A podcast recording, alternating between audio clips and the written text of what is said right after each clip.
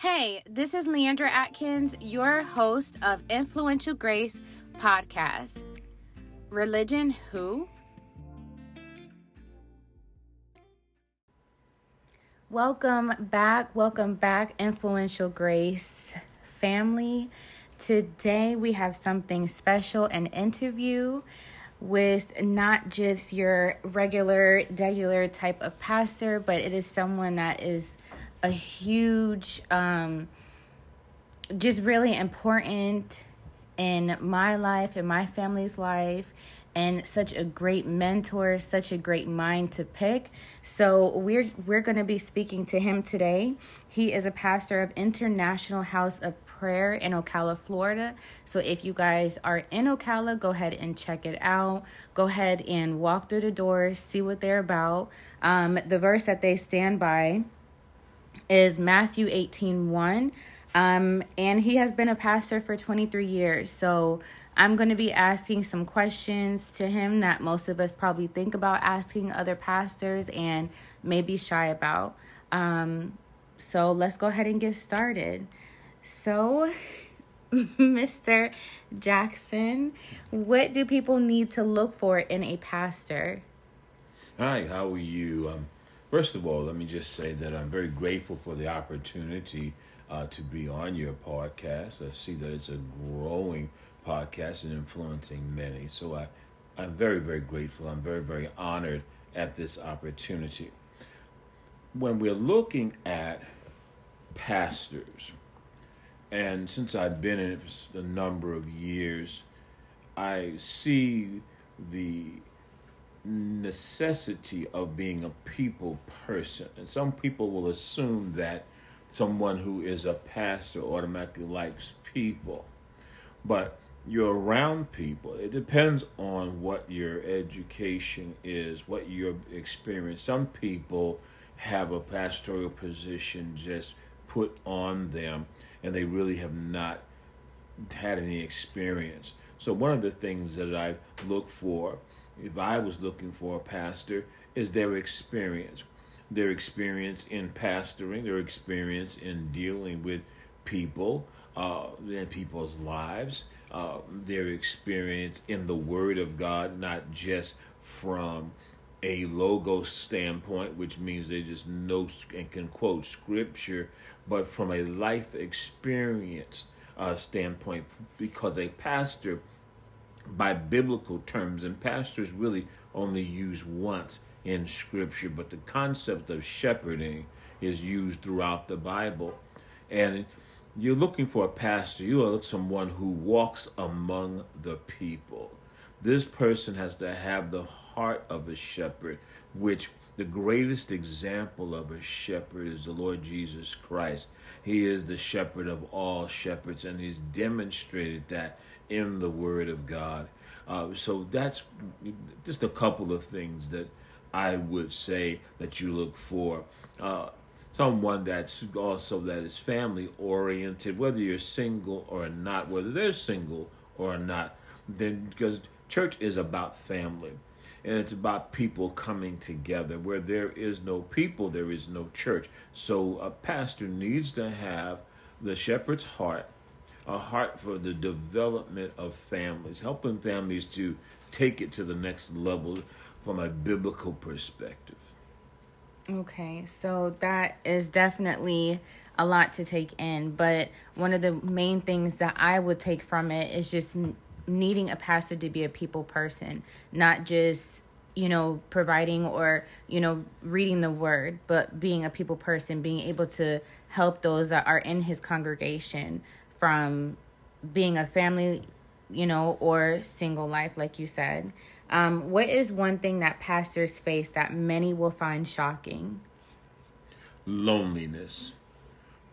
Pastors face an incredible amount of loneliness uh, primarily. It's a lonely job because there's so many demands placed on pastors, and people don't realize that after the curtain goes down, they're human beings, and they're faced with many things that people are faced with. And because they're pastors, people will say to you, well, God's going to take care of you, right? And they don't realize just a small phone call without you asking for something, some a call that just say, "Hey, pastor, how you doing?" A card, a little note, or something on their desk, or through the door, or something in the mail, uh, a just because type of thing that show that you care. It means an amazing amount to a pastor because it is lonely because you're trying to stay in a neutral position and deal with all people fairly and equally without you know favoritism without cliques without things of that nature because that is something that will sabotage any ministry. And you also if you are married you're trying to take care of your family and your family's needs and so on. But many times the pastor is the, the lowest person on the totem pole and after they've exhausted everything for everyone else there's really nothing for them. And the question always is is who's there for the pastor? Who's listening to the pastors?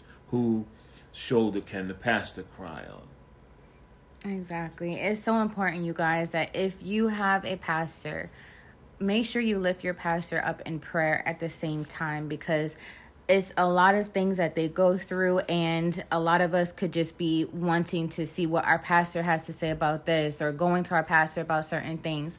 But it's important to keep our pastors up in prayer because they are leaders and leaders have a huge responsibility. Um, just like the saying goes always you know check up on your strong friends. Check up on your pastors. Make sure that they're doing well. Make sure that they're you know in the right mental space and physical space um, my next question is What does prayer mean for you? Prayer to me means everything.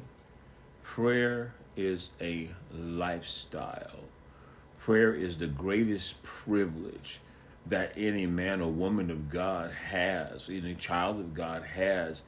It is the, the privilege of being able to communicate with a true and living God, to have your requests heard, and to have your requests answered.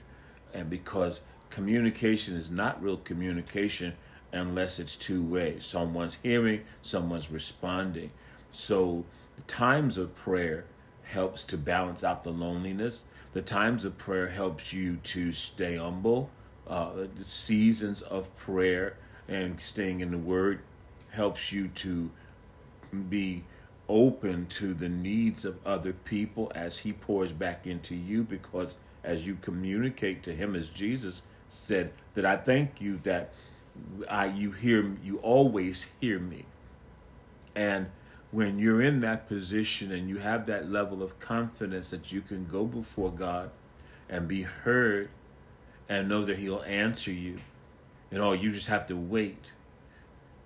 That vehicle is prayer and prayer, first of all, changes you. Many times we pray for someone or pray about someone looking for the change in someone. Sometimes we have to be the change that we seek, and that is accomplished through prayer. Amazing, amazing, amazing. Um, what is spiritual warfare? Now, first of all, you guys, I hope you guys are taking notes because this is tea. This is not gossip. This isn't you know, just talking amongst your girls or whatever. This is some real good tea, some lifelong lessons, some lifelong notes you guys can carry. So I hope you guys are taking notes. But what is spiritual warfare? You know, our, our Bible tells us the weapons of our warfare are not carnal, but they're mighty through God to the pulling down of strongholds. Uh, when we are as children of God, having received Christ as their personal Savior, which positions us to be in a place that man was before the fall, yet we have an adversary. You know, a formidable foe is what an adversary is, and that is the devil, Diablo, Satan, whatever you like to call him. And he operates in the second heavens because after being thrown out of the third heaven, or where God is, or the kingdom of God is, he lost his rights there, so he was cast down. But he operates and functions in the second heavens and in the first heavens because every human being is either affected by the, the second or third heavens. So even as a child of God, when our prayers go up, their job is to try to stop the prayers from going through or try to stop the answer from coming back. Although Christ died for the sins of mankind, and he said that, you know, unless he go, the Holy Spirit can't come. He did that, the Holy Spirit came. Now the Holy Spirit abides inside of us. But yet, he is what the, the Greek term says, paraclete. He's the one that comes alongside. He dwells inside of us. He prays through us to, to make our prayer effective and fervent so it'll avail of much. But also, he aids us in battling the enemy who is occupying those areas to try to stop our prayers from going through or to stop the answers from coming back. So, spiritual warfare is that operation that we do when we identify what is blocking or hindering our blessings or our lives or keeping us from being delivered, keeping us from receiving the inner healing that we need. Sometimes we have to wage uh, spiritual warfare against the enemy to uproot the enemy, to be have have our voice heard, recognized, and accepted by the enemy, and which will dispossess the enemy from the grounds that he was. So spiritual warfare, in essence, is also advancing the kingdom of God in our lives against areas that were formerly occupied by the enemy. Okay. So, oh my goodness. You guys. Okay. So the next question is um, like many people would try and ask, when you speak about God, yeah, we know God is great. We know the things that God does. We we read about what you know what He has done in His Word, but some people will be like, oh, well, but I'm still seeing COVID. I'm still seeing people dying. I'm still seeing murders and stuff like that happening. If, you know, there is a God, which there is, why does God allow these things to happen? What how would you answer that question to the people that ask that? You know, that's a question that is raised oftentimes for people who try to find an excuse not to serve God or try to say that God does not exist, that they are agnostic or they're atheist or things of that nature. What people seem to fail to realize is that God created all of creation. He created man and he put man, Adam and Eve, into the garden and gave man dominion over the earth. And that through mankind, he would function and flow. So he is, you know, not the author of confusion. The devil comes to kill, steal, and destroy. So the things that we see in all kinds of level of destruction and death and you know horrific acts upon mankind throughout history is not the acts of God that is taking place, but it's the lack of acts of the people that represent God in the earth. And mm-hmm. there goes back through prayer. Prayer is that instrument that goes through the, the warfare. We go and get the mind of Christ. The, the Bible tells us we should not be, you know, conformed to this world, but be transformed by the renewing of our mind and let this mind be also in us that's in Christ. So when we get the mind of Christ, we can't do that unless we receive Christ as our personal Savior. And then after we receive Him, we, we are positioned to receive the indwelling presence of the Holy Spirit, which is the Spirit of the living God who knows how to pray a accurate prayer that will go directly to the throne of God, and then we can get the intel back in and we can function and accomplish the purposes of God in the earth. God will not act without man, and God will not act without man praying to him for him to give him the answer. So when we see things, and it's a sad thing for a clergyman to say this, but it's a reality. You know, every failure is a prayer failure. The inactivity of the church coming to the place of prayer and standing on the word of God by faith, believing in God's power to be released, that's when change happens. And we have a multiplicity of testimonies over many generations. Uh, and we can look at, you know, the Hall of Faith in the book of Hebrews in chapter 11, how people got their dead raised and got all kind of answers to prayer and all kind of miracles and things. But God does nothing except in answer to prayer. And this is the, the reasons, unfortunately, we look at the COVID, we look at a number of different things. We're not denying the existence of these things, but we believe in the power of a God who can heal, save, and deliver, and nothing is impossible for him to be able to do. However, he uses man as his agency. If man does not stand up, when I mean man, by mankind, if man does not stand up and stand in our place and function where he tells us to, things will not change. It's unfortunate, but it's true. Well, I think with that alone, you probably hurt a couple of feelings, and probably some people might take it as shade. I mean, hey, if you were listening to that and you took it in a negative way, then I'm sorry because it is just straight facts. And of course, when you're dealing with God, it's pure truth. There is no lies, there is no in between. God is a God of truth. God is a God, how I see it, of hitting you right in between the eyes sometimes for some of us.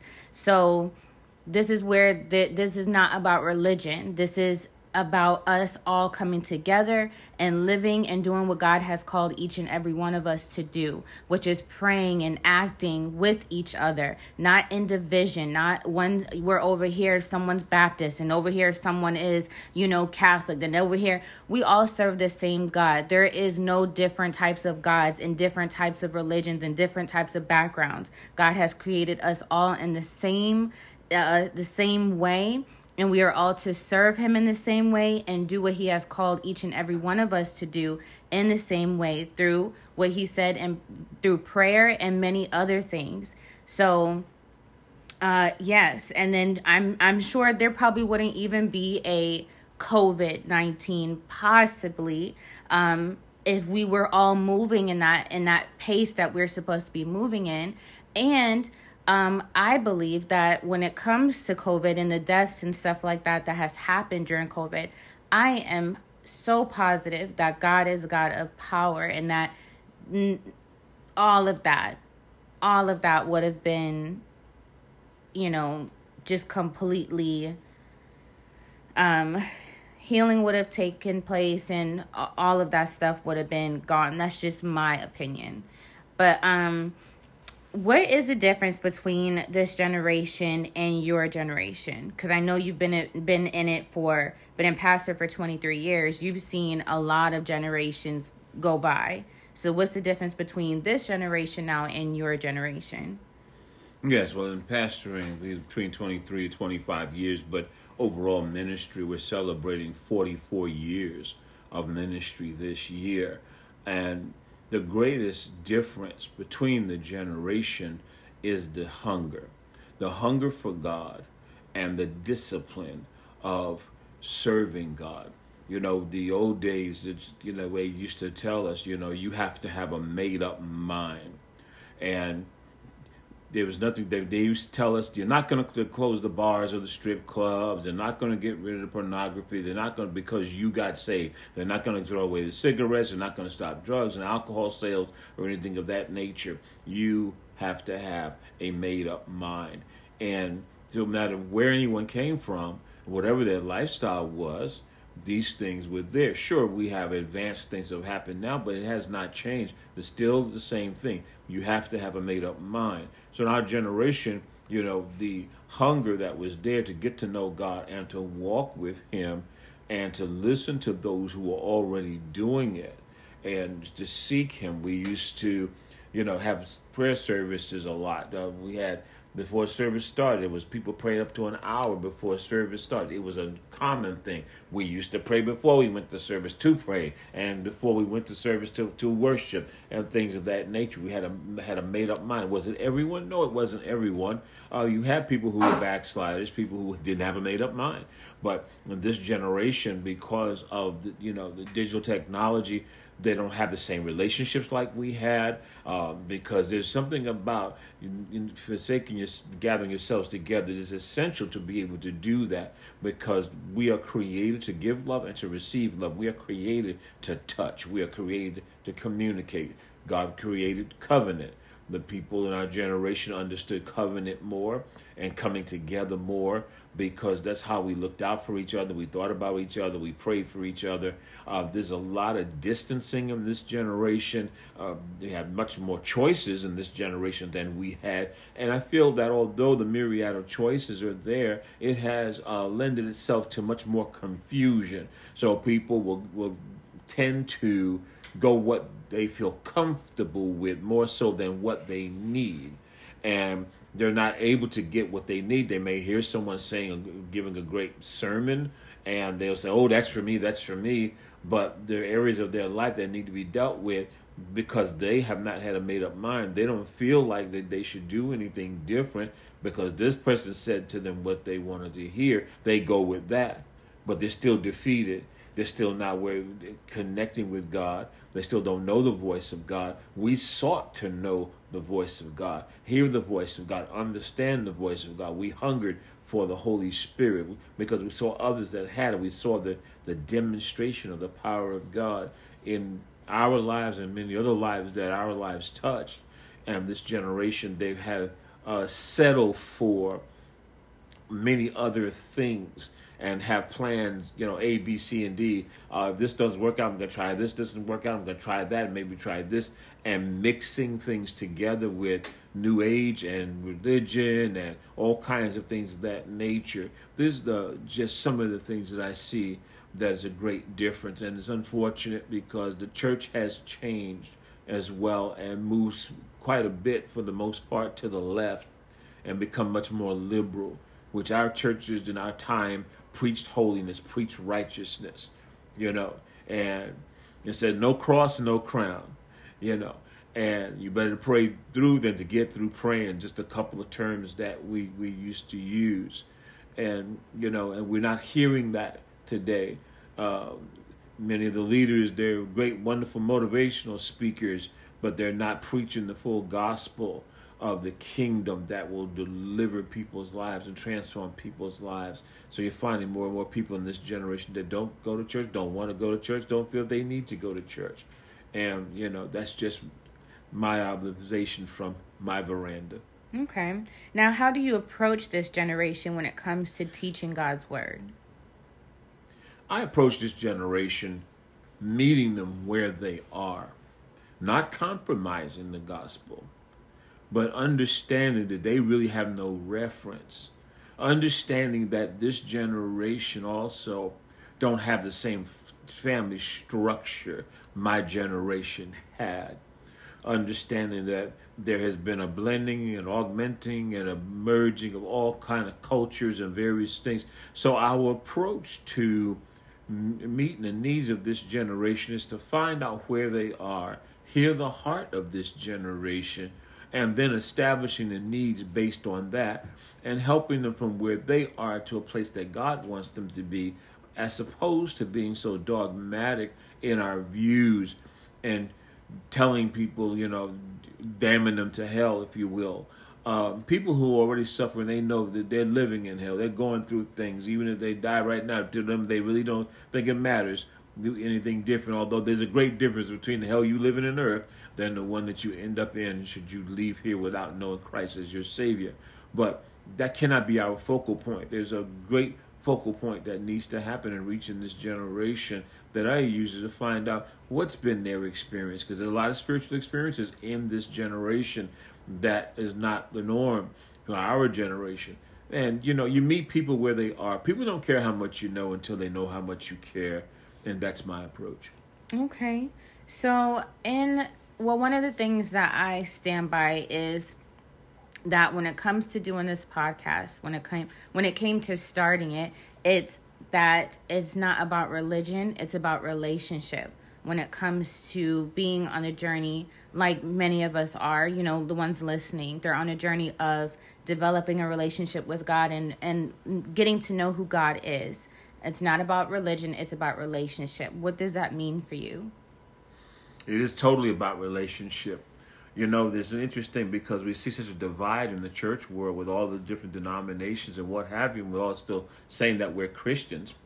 But, you know, God created mankind to be with mankind, to have, you cannot have covenant without relationships. You cannot have relationships without trust. We're never all going to agree on everything, but we must find common ground in which we can agree on and come together as people of God. Because the Bible tells us when the gospel of the kingdom is preached, then the end will come. So a lot of the delay of the return of the Lord Jesus Christ is has to do with the lack of relationships, people coming together. And I believe that we have entered into a time now where people are waking up because I'm privileged now to lead a prayer group where there are leaders of the varying denominations and so on when five years, ten years ago or longer, we didn't come together to pray together. And we all recognize